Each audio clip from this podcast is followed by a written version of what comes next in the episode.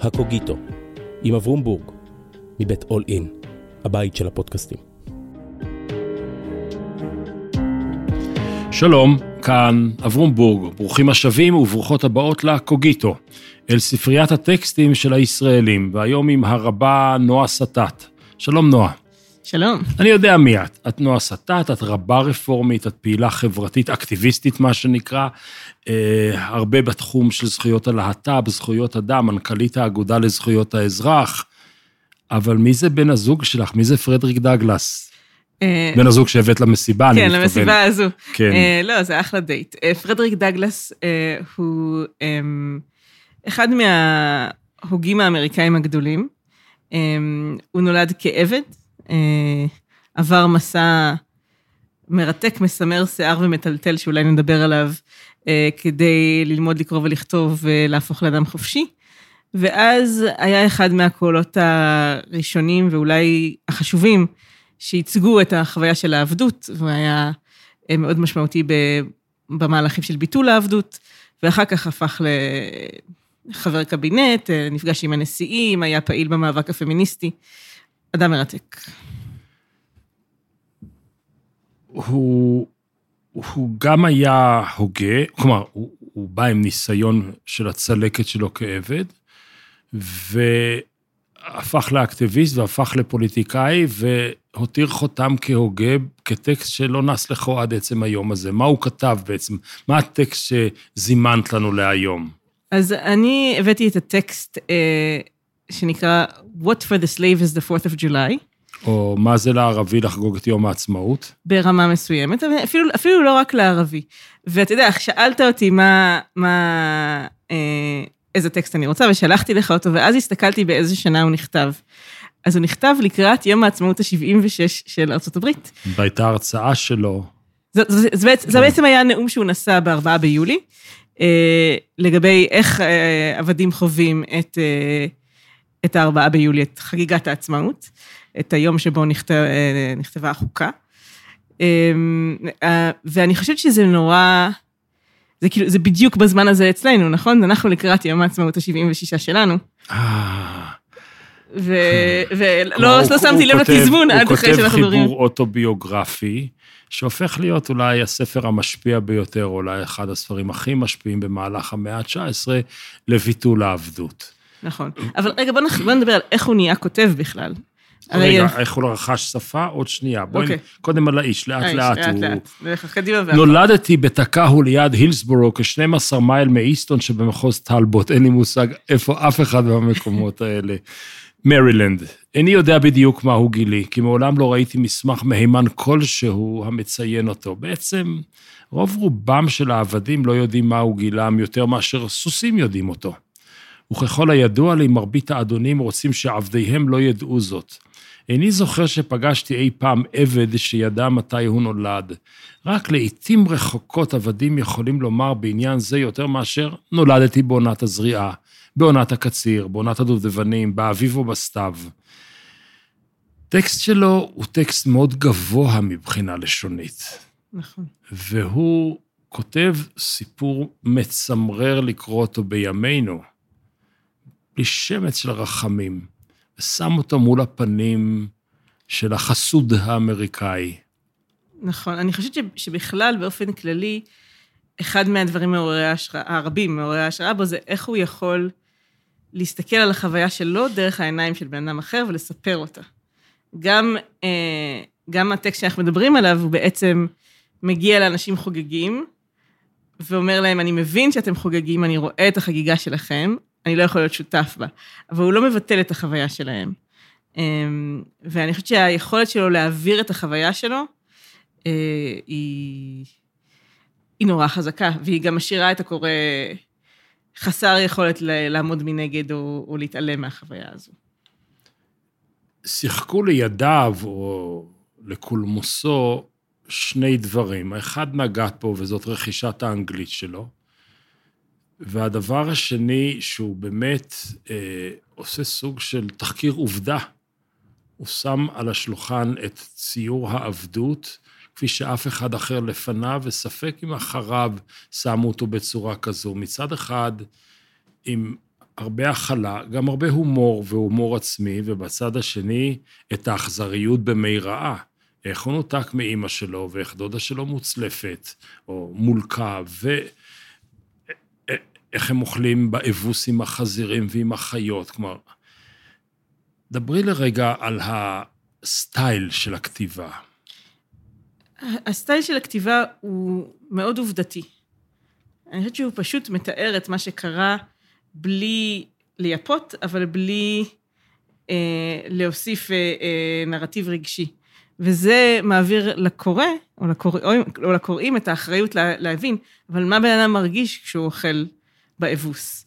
אה, ו, והפתח הזה של ההזמנה, וזאת אגב אה, אה, כתיבה מקראית, שבה מתארים את העובדות ואנחנו הקוראים נשארים עם ה... לנסות להבין איך זה מרגיש. וזה יוצר דיאלוג מאוד מאוד מעניין בין הקוראים לבין הטקסט. האנגלית שלו, הוא רכש אותה במסתרים. פעם האדונית שלו לימדה אותו, ופעם הוא לא... הוא... אז בעצם הוא חי בתקופה שבה אסור לעבד ללמוד לקרוא ולכתוב, ו... והוא אחד מהכותבים המרשימים ש... שהיו אי פעם, והוא עושה את זה גם, גם אה, עם חברים לבנים שמלמדים אותו כי הוא עובד בנמל, וגם באחת מהעבדים מועברים כמו חפץ מאדון לאדון. ואחת מהאדוניות היא אה, מלמדת אותו לקרוא ולכתוב אפילו שזה אסור גם לה וגם לו. עד שנאסר עליה, כן. כן. ואני חושבת שזה, אחד מהדברים שזה גורם לי לחשוב עליהם, זה גם איזה מזל, נכון? איזה מזל שהוא נולד יחסית בחלק צפוני של הדרום, ושהתאפשר לו לברוח, ושהוא פגש את כל אותם שרשרת של אנשים שאפשרו לו גם ללמוד לקרוא ולכתוב וגם לברוח ולהפוך לאדם חופשי. אה, וגם איזה הפסד זה היה אם, אם צירוף המקרים הזה לא היה מצטרף. או במילים אחרות, כמה אחרים כמוהו היו שם ואנחנו לא, לא שמענו את קולם. נכון, וכמה אנשים היום אנחנו לא שומעים את כולם כי אין להם את המזל הזה. התפתחו שם, לא נדבר על זה עכשיו, אבל רק איזה חומר בצד למחשבה, התפתחו שם בעצם שתי לשונות. לשון אחת של העבדים שאימצו את השפה האנגלית הגבוהה, ושפה אחרת שאת מוצאת אותה עד עצם היום הזה בגטאות השחורים, בראפ מיוזיק, בכל מיני מקומות אחר, אצל ראפרים, בכל מיני מקומות של דיאלקט אחר לגמרי. שפה, אסוציאציות, אה, דרכי ביטוי, והוא נשאר באזור הכי גבוה שרק אפשר, ובמובן הזה הוא מאוד אפקטיבי מחוץ לקהילה של עצמו. נכון. אני חושבת שהשפה הקהילתית, גם היה לה הרבה פחות מקום להתפתח, אבל ברוב הקהילות אה, של העבדים היה תפקיד של פריצ'ר, של מטיף, שהוא היה גם אה, אה, מספר את סיפורי התנ"ך ב... לאנשים שלא יכלו לקרוא אותם, ו, ו, ותמיד היה שם את האדם שדיבר בלשון גבוהה. לפרדריק דגלס היו גם את היכולות ביטוי יסוד הדופן שלו, ש, שאפשרו לו לקחת את זה עוד צעד אחד קדימה. אבל אני חושבת שהתזוזה בין שני המשלבים של השפה תמיד הייתה בקהילות של העבדים. אני לא מספיק מכיר את זה, אני, אני שומע את הפריצ'רים בני דורנו, מג'סי ג'קסון ומרטין לותר קינג ג'וניור וכולי. אני מרגיש את מה שאת אומרת, כן. כן, איך מדברים את האפוס הגבוה בשפה, בשפה יומיומית. וגם, וגם אני חושבת שג'סי ג'קסון ומרטין לותר קינג ג'וניור, הם מדברים גם לקהל לבן וגם לקהל שחור. אני לא יודעת כמה הוא ניסה לדבר לקהל שחור, בטח לא בטקסט שאנחנו מדברים עליו עכשיו. וגם הספר שלו, שמתאר את חוויות העבד האמריקני, אני חושבת שהוא דמיין קורא לבן. אה, אני לא יודעת להגיד, זו שאלה מאוד מעניינת, אני רוצה לקרוא על זה קצת. לי הייתה הרגשה למקרא הדברים, שלא אכפת לו לבן או שחור, אכפת לו מאוד, אכפת לו להגיד, חבר'ה, אני שווה בדיוק כמותכם. כן. אז זה היה ארגומנט כן. אה, נוסף. תראי, כשאובמה נהיה נשיא, אני מאוד מאוד התרגשתי, חשבתי ש... אני רואה אתחול מחדש של ההיסטוריה, וקראתי באובססיביות כל בלוג, כל, כל מאמר שנכתב, וכחוט השני בכל המקומות עברה אמירה, היום נגמרה העבדות. וחשבתי לעצמי, רגע, אבל העבדות בוטלה לפני מאה ואיקס שנים, מאה וחמישים שנה, מה, מה אתם נזכרים? וחזרתי למחשבה הזו של אובמה ב-2008, כשקראתי באמת את דאגלס, שהוא בעצם טוען, אולי לא בכל כך הרבה מילים, שדמוקרטיה אמיתית תתחיל כשהעבדות תיגמר. Mm. כן, שהחזון, שהחזון הדמוקרטי לא יכול להתממש כשיש אה, עוולות כל כך גדולים שמתרחשים. אה, אני חושבת ש, שהוא שם בסיס טוב. אגב, לגבי אובמה, הרי אובמה, אחד מהדברים שמייחדים אותו זה שהוא לא צאצא של עבד. האב השחור שלו הגיע מאפריקה, הוא לא הגיע... הוא, הוא, הוא, he's the real thing. הוא, הוא המקור, הוא מקניה. נכון, אבל, מקניה. אבל, אבל, יש, אבל יש הרבה אה, כתיבה על זה, זאת אומרת שלעבדות יש משקל על הצאצאים של העבדים גם 150 שנה אחרי, וזה כמובן, אה, אין שום דרך לבחון את זה, אבל שה, שזה משהו שקשה מאוד להשתחרר ממנו, והעובדה שהאפרו-אמריקאי הראשון שהגיע להיות נשיא הוא לא צאצא של עבד, היא אולי עוד אינדיקציה לכמה זה קשה להשתחרר מהמסע הזה, איזה משקע כבד זה הותיר. ואגב, זה מעניין לראות ש... שעדיין אחד מהנושאים המשמעותיים שנידונים במערכת הפוליטית האמריקאית היא שאלת ה-reparations, שאלת הפיצויים, אה, של אה, איך, אה, איך אפשר לפצות את הצאצאים של העבדים על העוול שנגרם... נגיע לאקטואליה, אבל אני רוצה עוד להישאר קצת כן. באזור של מה שאת קראת לו עוולה גדולה בתוך דמוקרטיה, כלומר, כן. אז אי אפשר, אין, אין דמוקרטיה בדרום אפריקה לפני ביטול האפרטהייד, ואין, אה, ובארצות הברית התהליך התחיל באמצע המאה ה-19 ולא נגמר עד אמצע המאה ה-20 במאבקים הגדולים של שנות ה-60, שכל הסגרגציה בסוף עברה מן העולם. את עוסקת היום, וזה, אף פעם השיחה בקוגיטו היא לא אקטואלית, אבל לרגע, בנושא של זכויות אזרח אדם בישראל. יש גודל מסוים של עוולה שדמוקרטיה יכולה לתפקד איתו, ומגודל מסוים זה כבר לא עובד וזה לא דמוקרטיה?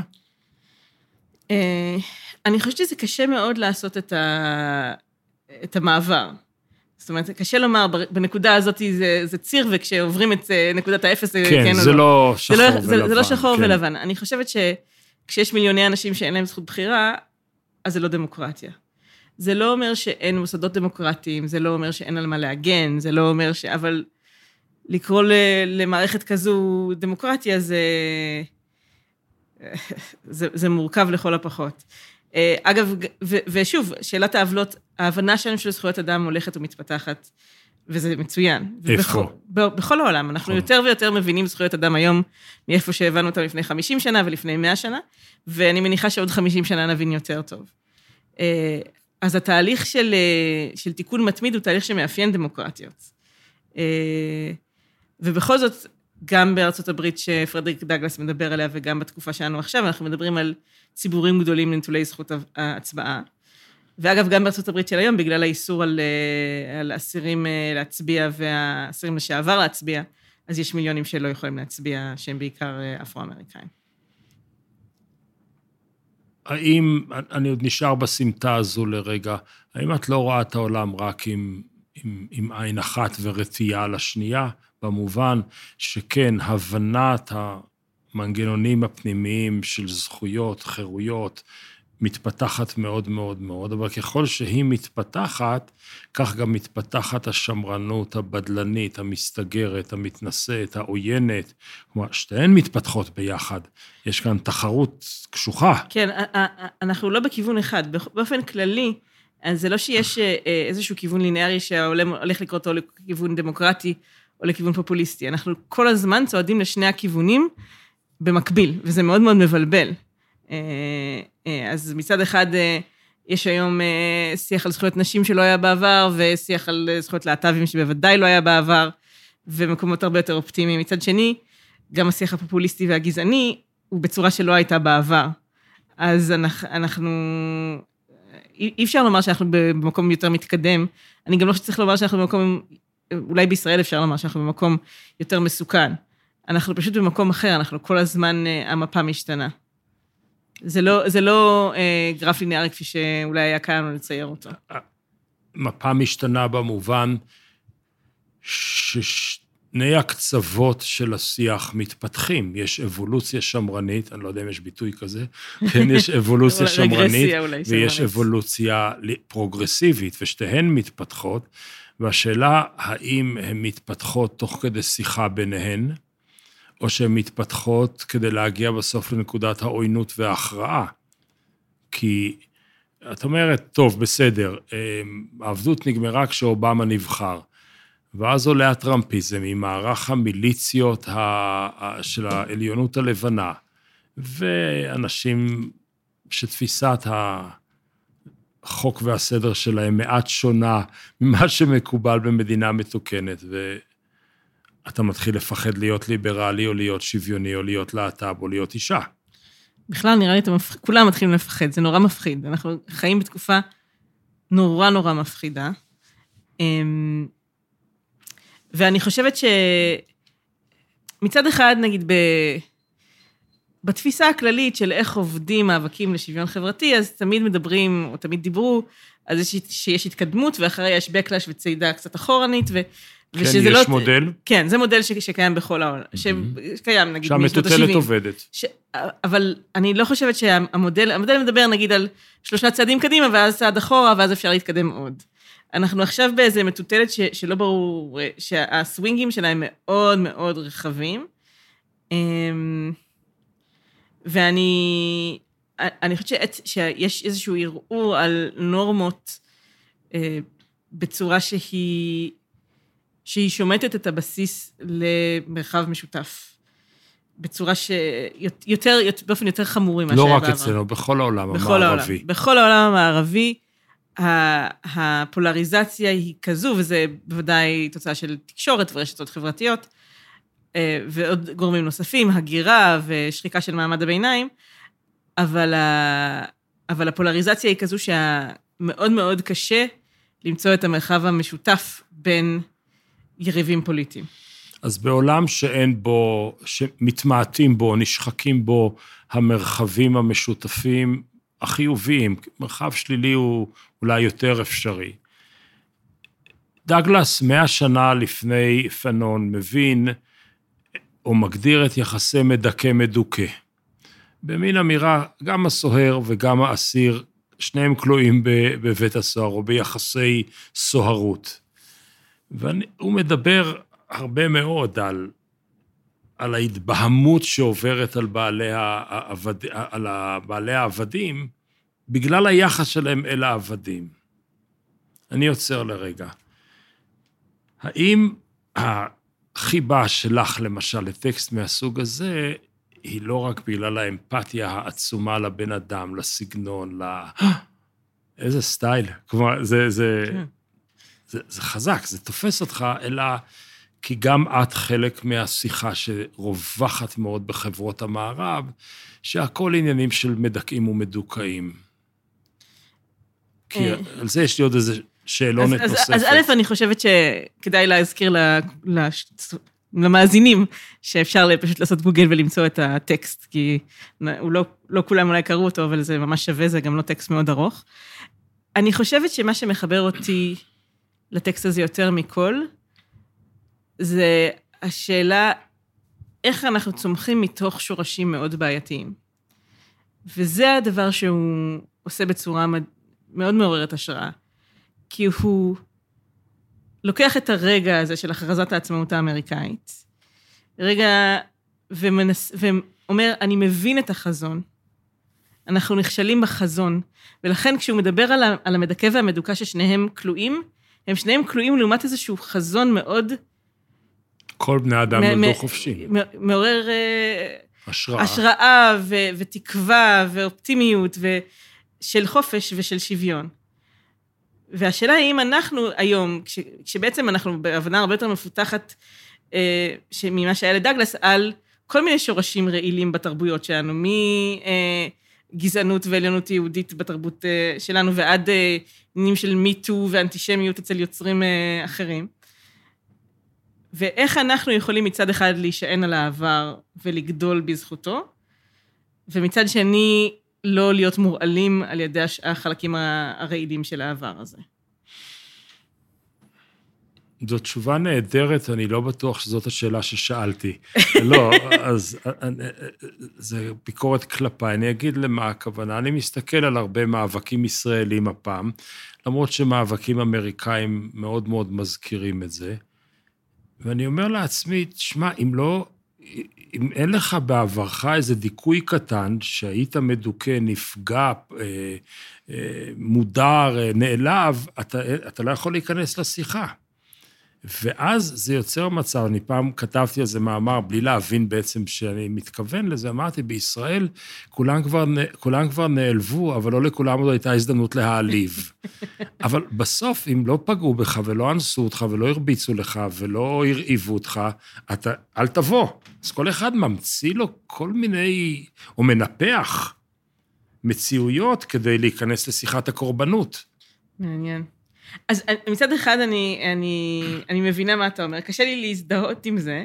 אני נולדתי אה, למשפחה מאוד אשכנזית, בסך הכל עמידה, אה, ואני חושבת שתהליך הפוליטיזציה שלי מאוד נובע מהזהות הלהט"בית שלי, ש... שפעם הייתה הרבה פחות מיינסטרים ממה שהיא היום. אז ה... החוויה האישית שלי של מה זה להיות מיעוט, שהיא חוויה שונה לגמרי מחוויות מיעוט אחרות בישראל, אבל היא מאוד uh,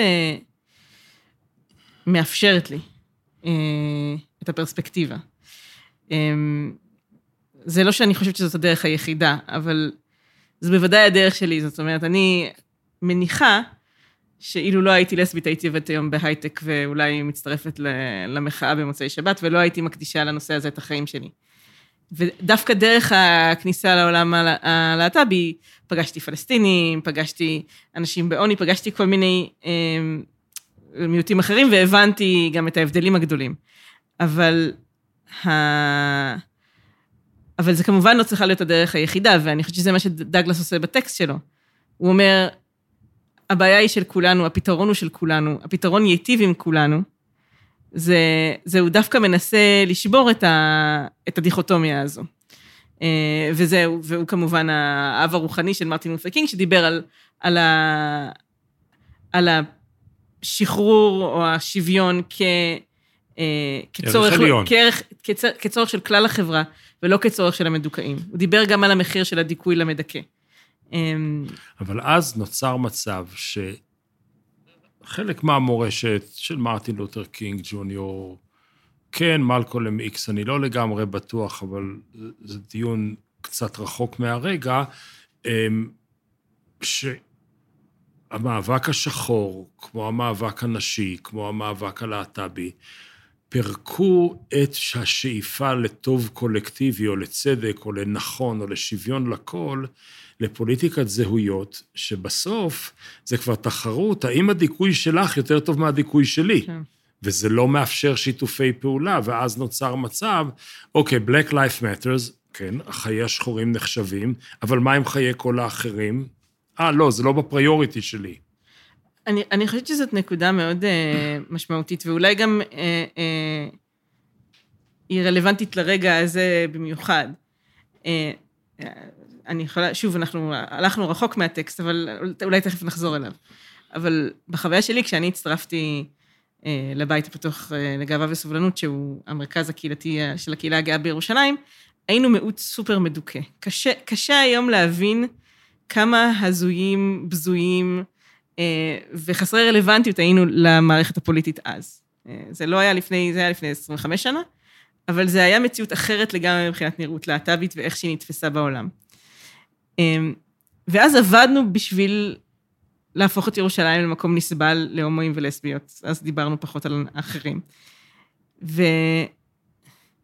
והיה לנו ברור לגמרי שזה הופך את, כל, את ירושלים לטובה יותר באופן כללי. זאת אומרת שכשאנחנו, המיעוט הדחוי, נהיה, יהיה לנו יותר מקום בירושלים, גם לפלסטינים יהיה מקום, יותר מקום בירושלים, גם לאנשים בעוני. היה לנו ברור שאנחנו עושים טרנספורמציה שהיא עוזרת לכולם. אה, ושיש איזשהו אה, אה, מין אדוות כאלה לתוך תהליך של שינוי חברתי שמשפיעות גם מעבר לקבוצה הספציפית. זה הצליח לכם? לא, זה נכשל לגמרי. כי? כי מה שעשינו זה, הצלחנו לצרף אה, הומואים ולסביות ואולי גם בי וטרנס לקבוצת האנחנו, כי פעם אנחנו היינו האחר, אבל האחר, שהוא במיוחד בירושלים האחר הפלסטיני, נשאר בחוץ. אמ, כלומר, הייתה השתלטות של השיח הלהט"בי, שלא, שלא לא יצר מקומות גם לאחרות אחרת. נכון, אנחנו, אנחנו חשבנו באמת ובתמים שאנחנו מפרקים את מושג האחר, ובעצם הרחבנו את מושג האני. אה, זה דומה למה שאני קודם אמרתי על כן. התפרקות למולקולות. כן. מעניין. ו- ואני חושבת שזה, שזה דבר שהוא מאפיין מאבקים חברתיים, וה... והשאלה איך עובדים סביב קו השבר המרכזי. עכשיו, זכויות להט"ב זה נורא חשוב. אני עכשיו, בשבילי זה כל החיים של, של המשפחה שלי ושלי, ויש המון המון סוגים של זכויות מאוד חשובות. אבל השאלה היא איך מקדמים אותן במקביל להסתכל על קו השבר הגדול בחברה בישראל, שזה הקו השבר היהודי-ערבי. ואני חושבת שאפשר לקדם זכויות כאלו ולפגוע בלי להתכוון, או להעמיק את קו השבר הזה, ולכן העבודה צריכה להיות מתוך uh, תפיסת uh, עולם כוללת, זה מה שאנחנו עושים באגודה למשל. Um, אני חושבת שאם נקפוץ שנייה לארה"ב, זה קו השבר, נגיד, הגזעי. שיש המון התקדמות בהמון רמות, אבל קו השבר הגזעי נשאר כל הזמן.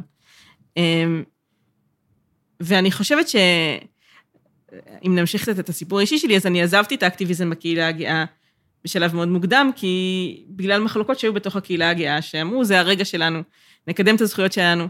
אין טעם בשיח מיעוטים עכשיו. אה, ובאמת, אה, זה היה ב... בשנים המוקדמות של שנות האלפיים.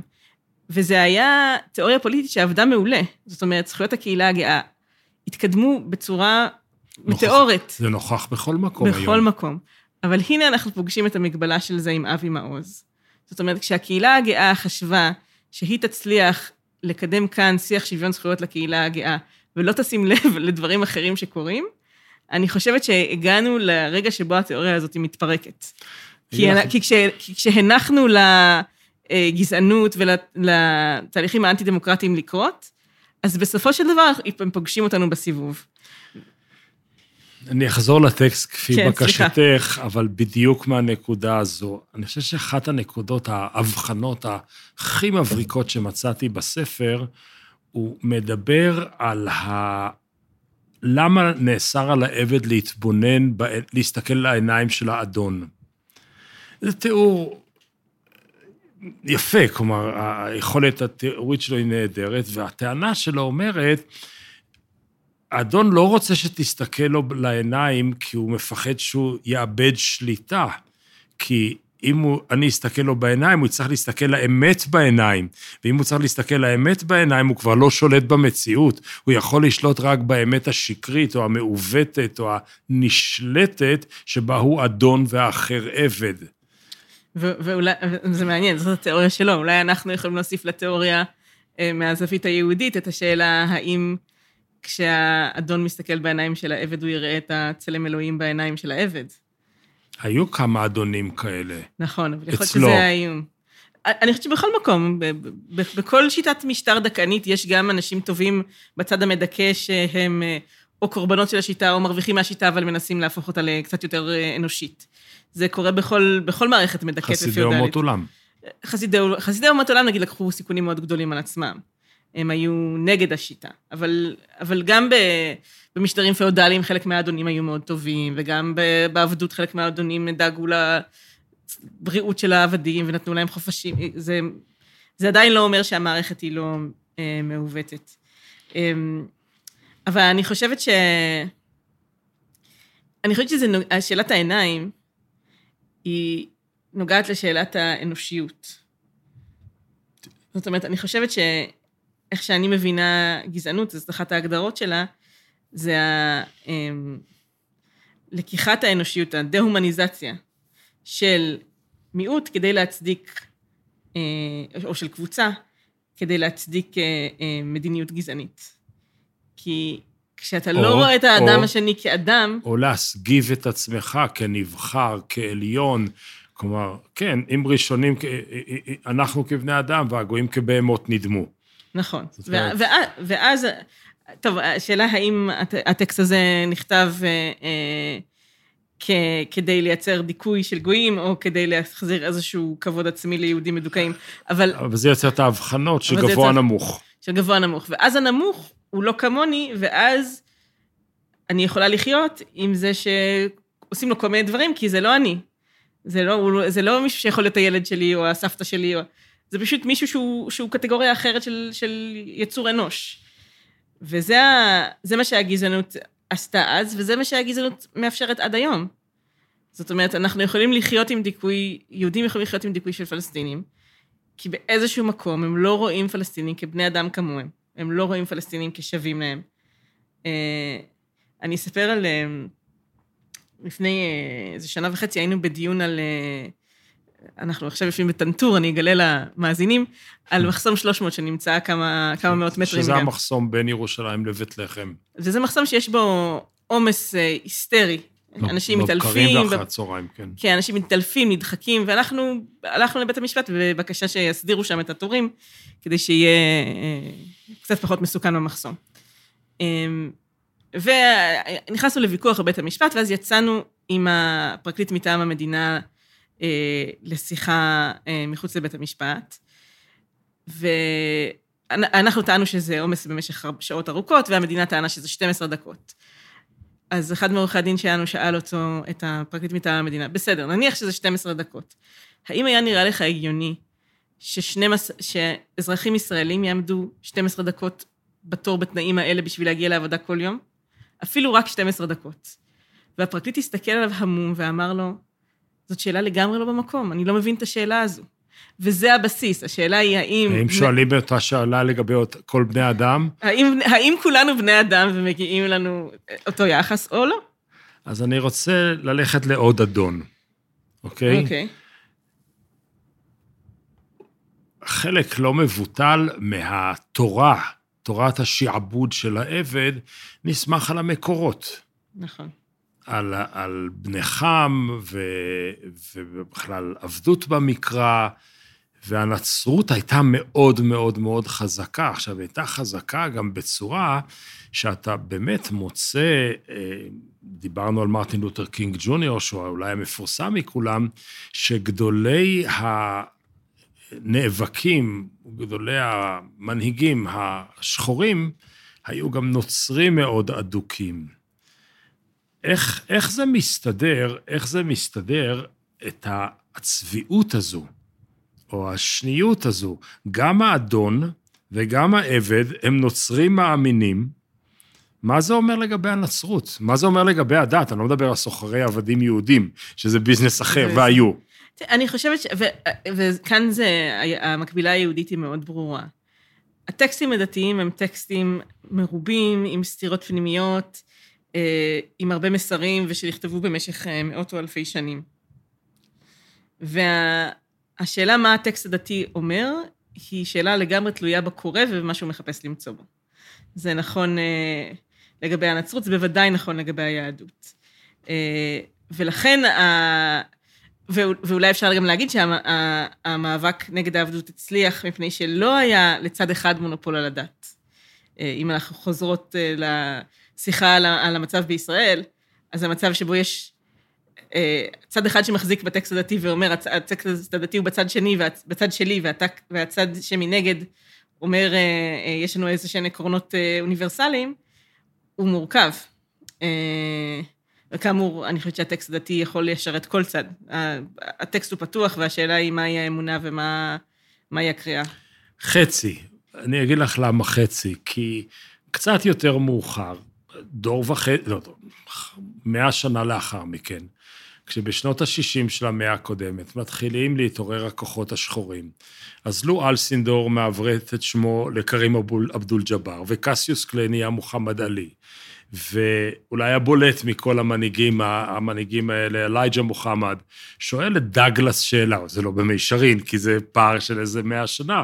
הוא אומר, איך אתם השחורים מסוגלים לעבוד את אלוהי המשעבדים והמשפילים הלבנים? אתם בעצם משתעבדים פעמיים, פעם בשלשלאות הברזל של האדם הלבן, ופעם בשלשלאות הנפש של אלוהיו.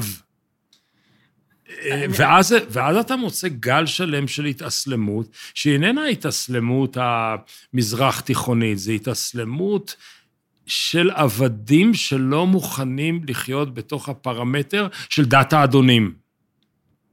ומצד שני, זו התאסלמות של אנשים שמקבלים את הפרדיגמה שהדת היא של האדונים. כן. אני חושבת שיש כן. אה, אה, אה, מרחב הרבה, הרבה יותר גדול גם מבחינת הגודל, שמדבר על זה שהדת, שעושה reclaiming של הדת. כן, אדם פאוול אומר, איש אינו יכול לומר שהנצרות נכשלה, כי היא מעולם לא נוסתה. כלומר, עוד לא התחלנו בכלל, יש לנו עוד אלפיים שנה, אנחנו נגיע. לא, אבל אני... אפשר לומר את זה גם על היהדות, מכיוון כן. שאני אני שמתי הרבה שאלות על אמריקה וענית לי הרבה תשובות על ישראל. נכון, נחזור לאמריקה, לא, סליחה. אז, אז אני אגיד לך, במובן הישראלי, אני הרבה שנים חושב שאם הייתה קמה תנועה אה, של ערביי ישראל ושל הפלסטינים שרוצה להתגייר, אומר, אנחנו רואים זה טוב. יש תקציבים, יש אה, התנחלויות, אה, זה טוב להיות יהודי. מקבלים חוק השבות. מה זה היה עושה למוסדות התורניים שלנו? אני חושבת שהם בקלות היו מוצאים דרך לא לקבל את הגיורים האלה. אוקיי. זה- לא, עם היצירתיות שלהם לא הייתה להם שום בעיה. אה, אבל אתה נוגע בשאלות שאלות מאוד עמוקות של איך הדת תורמת לזהות שלנו ואיך הדת יכולה להיות חלק מהסיפור של השחרור. אה, אז, תיק... אז עכשיו תיכנסי למצנפת הרבה הרפורמית, איך באמת הדת הופכת מ... עכשיו בואי נדבר על הדת היהודית, שהפכה להיות דת משעבדת, ודאי בביטויים הלאומיים שלה והריבוניים שלה, איך היא יכולה להיות דת של שחרור? אני חושבת שה... כאמור, הטק... הטקסטים היהודיים הם אה, במאות אלפים, נכתבו על ידי אלפי אנשים, אה, סותרים בינם לבין עצמם, והשאלה היא איך אני קוראת אותם ומה אני... אה, מה התפקיד שלי אל מולם. ולפי ההבנה שלי, התפקיד של, של כל דור היא לה, הוא להפוך את התורה לתורת חיים לדור שלנו. ובמקום הזה, התפקיד שלי, החובה שלי היא לפרש מחדש את הטקסט, ולמצוא בו את היסודות שיאפשרו חיים. מה הטקסט הכי. נורא מה... אה, מהמערך הטקסטואלי שלנו, שהיית אומרת, זה השור, אלה קרניו, וזאת הפרשנות המחדשת שלי. מה הטקסט שאת לא, את לא יכולה לחיות, אבל את יודעת איך לתקן אותו. זו בחירה מאוד קשה, איזה טקסט הוא הכי גרוע, אני מתלבטת קחי את החמישה הראשונים. אני, מתל... אני, אני, אני חושבת שזה... קחי את עמלק. שזה, כן, עמלק ויהושע וכל ה... קחי- קחי את חבר'ה של סמוטריץ'. אז, אז אני, אני, שוב, אני, אני אדבר על התפיסה הרפורמית שעובדת בשבילי, יכול להיות שאנשים אחרים צריכים אה, אה, פתרונות אחרים. התפיסה הרפורמית מדברת על תורה קדושה שהיא אה, נכתבה בידי אדם. זאת אומרת, אנחנו לא קוראים את התורה כטקסט היסטורי, ולא את מעמד סיני כטקסט היסטורי. אנחנו לא אומרים, ביום הזה, בהיסטוריה, התורה ירדה מן השמיים וניתנה למשה. אנחנו אה, מאמינים שהתורה היא מייצגת איזשהו סיפור היסטורי, אה, איזשהו, איזושהי אמת דתית, לא היסטורית, אלא אמונית, שנמסרה אה, לאורך הדורות בין אה, אה, עברים קדומים, ואז נכתבה על ידי בני אדם, גם אפשר להבין את זה, יש לזה הרבה בסיס בתורת המקורות.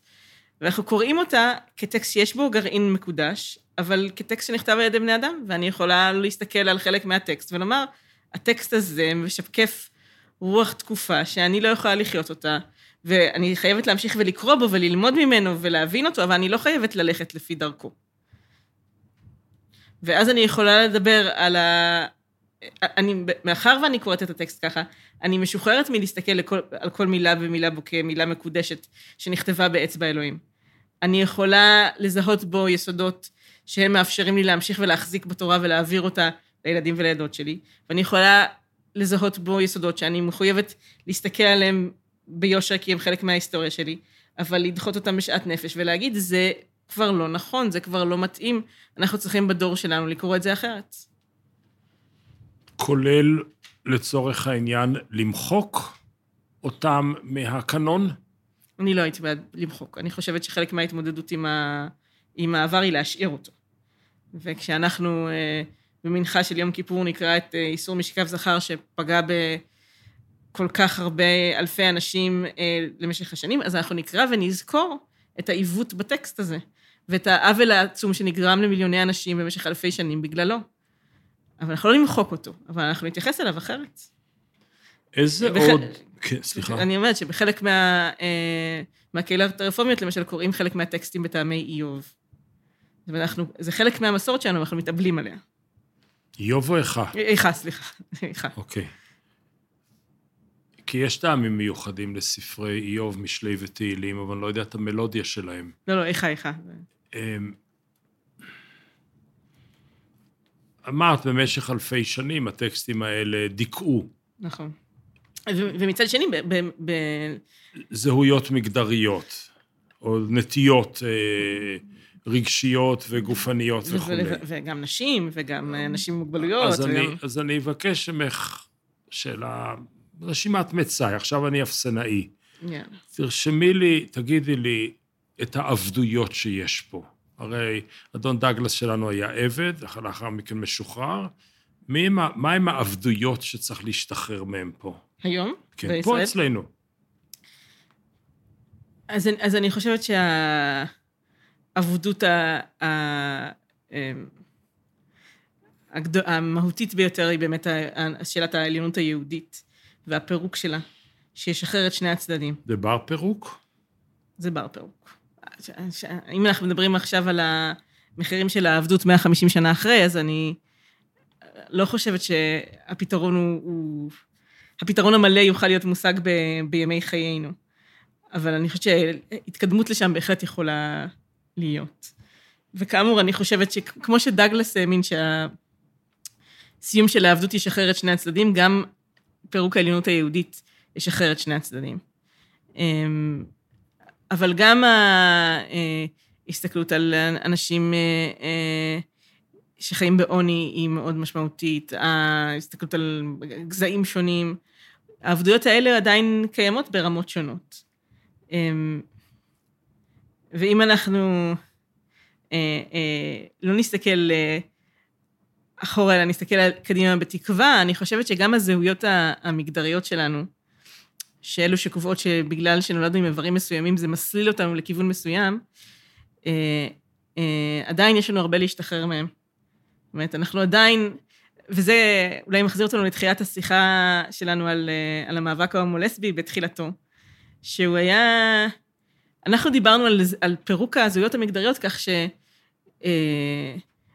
שגברים יוכלו לבכות, נשים יוכלו להיות חזקות. דיברנו על טווח הרבה יותר גדול של שחרור אנושי מאשר הנושאים המאוד חשובים, שהומואים ולסביות יוכלו להתחתן ולהביא ילדים ודברים מאוד מאוד משמעותיים, אבל דיברנו על שינוי חברתי הרבה יותר רחב, ובתוך התהליך הפוליטי זה אנחנו הרבה ממנו. אה, ואני מקווה שהמאבק הטרנסי שמתעורר עכשיו, הוא עדיין ימשיך להחזיק את הגחלת של איזשהו שחרור הרבה יותר גדול של כל אחת ואחד מאיתנו, לממש את כל הפוטנציאל האנושי המדהים שיש לנו, בלי קשר לאיזה אברי מין יש לנו.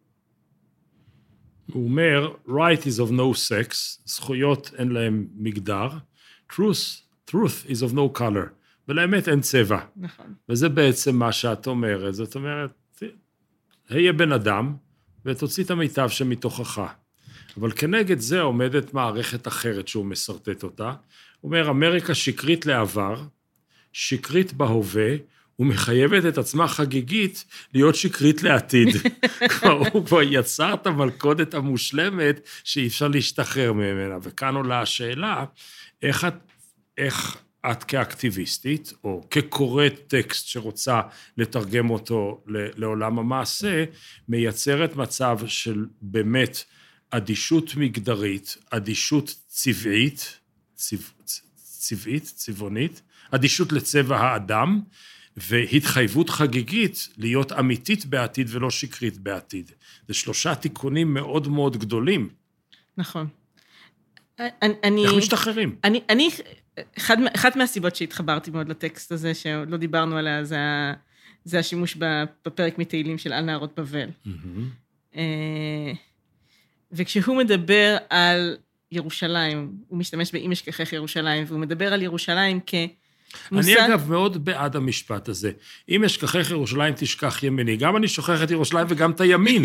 תקשיבי, זה שניים בכרטיס אחד, זה זה... אוקיי. אז, אז, אני, אז אני חושבת שהוא, כשהוא מדבר על ירושלים כ, וזה גם כ... מורכב לקריאה, כן? כמטאפורה. כ... כמטאפורה ל... לעולם צודק, אה, נכון וכמעט אה, גן עדני, מבחינת איפה, איפה החברה האנושית יכולה להיות. כשהוא מדבר על ירושלים, הוא מדבר על, ה... על האוטופיה האנושית. אמ, ואני חושבת שזה מאוד קשה להחזיק את זה כשאנחנו נמצאים... בירושלים. בירושלים היום. אה, אבל אני חושבת שזאת המטרה של האקטיביסטים. זאת אומרת, האקטיביזם הוא נעוץ הרבה באומץ וביכולת לעמוד אה, מול אה, לחצים גדולים, אבל הוא בהרבה רמות תלוי ביכולת שלנו להחזיק חזון של צדק ולהגיד, אנחנו, יכול, אנחנו לא שוכחים את הירושלים שלנו. אנחנו יכולים להגיע לשם. גם אם לא נגיע לשם אנחנו פיזית, יגיעו לשם הדור הבא של האקטיביסטים או הדור שאחריו, אבל אנחנו נמשיך להיאבק על הדרך הזו, כי זה המקום שבו אנחנו צריכים להיות. אנחנו מע"צ, אנחנו סוללי דרכים. ב... כן. אני, אני יותר, אה, בוודאי בשנים האלה אנחנו יותר מבינים שה... אנחנו, אנחנו זורעים את, אה, את, את התמר שיפרח כאן עוד 70 שנה, שאנחנו לא נזכה לאכול מפירותיו, אבל חרוב. אולי ילדינו. החרוב. מי האויב שלכם? מי האויב הכי קשה שלכם? שלנו. שאלה טובה. אמ, אני חושבת שפה, זה, זה, אני, אני לא כל כך ניסחתי את עצמי את השאלה הזו עד היום בצורה כזאת. אני חושבת שפופוליזם הוא, הוא אויב, ואני תוהה לעצמי האם הפופוליסטים הם האויבים. אה, אני למשל, יש לי מערכת יחסים ארוכת שנים עם איתמר בן גביר, ש... את רוצה לדבר על זה? בבקשה, לא. שפגשתי אותו עוד בבית פתוח, ואנחנו... אני רואה אותו כאדם מאוד מאוד מאוד מסוכן. האם הוא האויב שלי? אני חושבת שאולי כן, כי הוא מצליח להנכיח הרבה תפיסות אה, מאוד מסוכנות ומפחידות. אה, אבל אולי דווקא ה... ה... אני חושבת ש... שעליונות יהודית היא... היא מאוד מייאשת. זה חזון של מלחמה בלתי פוסקת ושל בדידות ושל... ו... ו... זה חזון שהוא במידה רבה נחוץ, נעוץ ב, בחוסר תקווה. זה חזון שלהם. כן. ואולי זה, ה... זה האויב שלי, זאת אומרת, הפסימיות וההנחה שאנחנו לא נצליח, זה ה... אולי האויב הכי מר. יותר אפילו מאויבים מאוד מתוחכמים כמו סמוטריץ' ובן גביר, ופחות מתוחכמים כמו בנצי גופשטיין, יש הרבה, אני יכולה למנות אותם. אבל הם כולם נשענים על איזושהי תפיסה שלא יכול להיות טוב.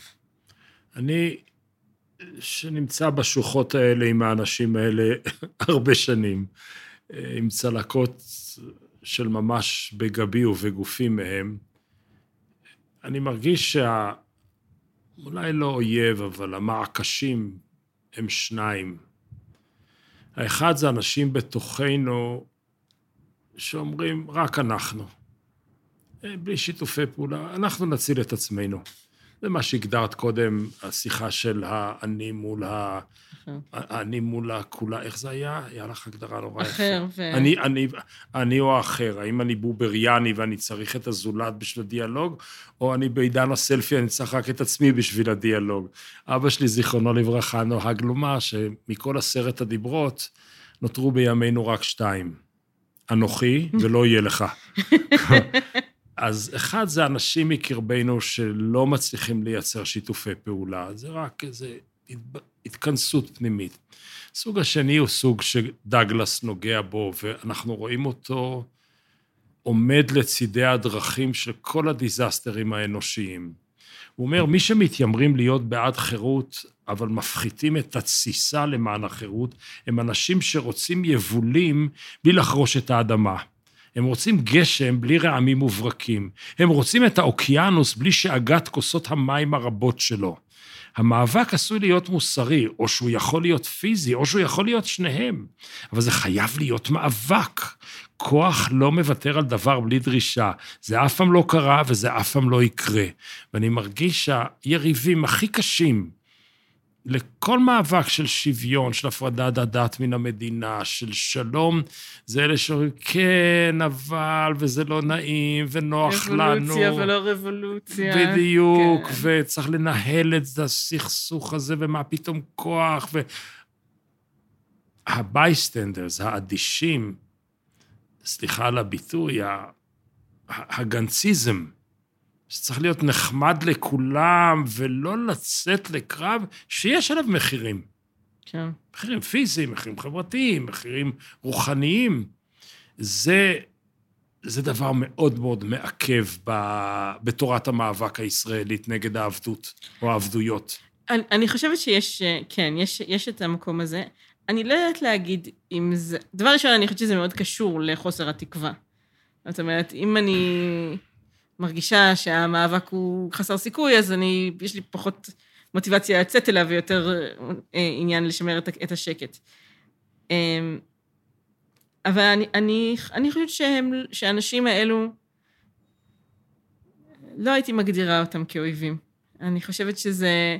ואנחנו רואים את זה עכשיו, אנחנו רואים איזושהי התעוררות של אנשים שבעבר לא היו מפגינים. אני במשבר זהות בזה שאני רגילה להיות ה... מהמפגינים הכי קשוחים. אני קמה בשש בבוקר, אנשים כבר על הכבישים קשורים, אני לא, לא יודעת... לא הספקתי להניח תפילין. כן, אני עוד לא, כן. לא פקחתי עיניים, כבר יש אנשים... אז... אה, שכבר שוחררו ממעצר. בדיוק. כן. אה, אמ, ואני חושבת שזה מאוד מורכב, זאת אומרת, אני, אני מתקשה להסכים עם כל דרכי הפעולה, או כל החלקים של החזון, או חסרים לי חלקים גדולים בחזון של הציבור אין, אין המתעורר. במחאה חזון של שחרור משעבוד. יש מאבק לסידור הכיסאות על הכיסא של הטיטניק. אז אני, יש, אחד מהצורמים הגדולים של האגודה אה, בישראל הוא פסיכיאטר. אה, והוא ביקש להיפגש איתי אה, בחודשים האחרונים, ואז הוא אמר לי שעכשיו העבודה שלי היא כמו העבודה שלו. שזה מפתיע. לטפל במי? אז ביקשתי יותר פרטים, והוא אמר, אנשים מגיעים אליי, הפסיכיאטר, אחרי שהם עוברים אה, משבר נפשי נורא קשה, והם בסבל איום של חרדה או דיכאון, וכל מה שהם רוצים זה לחזור לאיך שהיה לפני החרדה והדיכאון. ואני כפסיכיאטר, התפקיד שלי הוא לומר להם, אין אחורה. עד שלא... או מת- שזה לא היה כזה מושלם. עד, עד שלא תתמודדו עם הדברים שהדחקתם והתעלמתם מהם והבורות בנפש שלכם, לא תוכלו לחזור למצב המתפקד. והוא עושה את זה מאוד באמפתיה, וגם אני מנסה לאמץ את האמפתיה הזו. כי בעצם יש כאן ציבור שסובל נורא מחרדה ומדיכאון, ועוד לא הגיע ל, ל, לחלקים שלא התמודדנו איתם, ו, ו, ואני מרגישה שיש כאן תהליך של התקרבות לאיטי ומתסכל, אבל להתמודדות עם הבורות הגדולים בנפש של החברה אה, שצריך להתמודד איתם. מי ששידכה בינינו היא אהובתי, אחייניתי שירה. אוי, גם אהובתי. ושירה אמרה, אתה חייב לדבר עם נועה, אתה חייב לדבר עם נועה. והכעס היחיד שיש לי עליה, שלמה היא אמרה לי את זה עכשיו ולא לפני כמה שנים. נועה, זאת הייתה שיחה לי מאוד מאוד חשובה. תודה רבה. תודה גם לי רבה. היה נהניתי תודה מאוד. על הנדיבות בשיחה. תודה לך. שנה טובה. שנה טובה.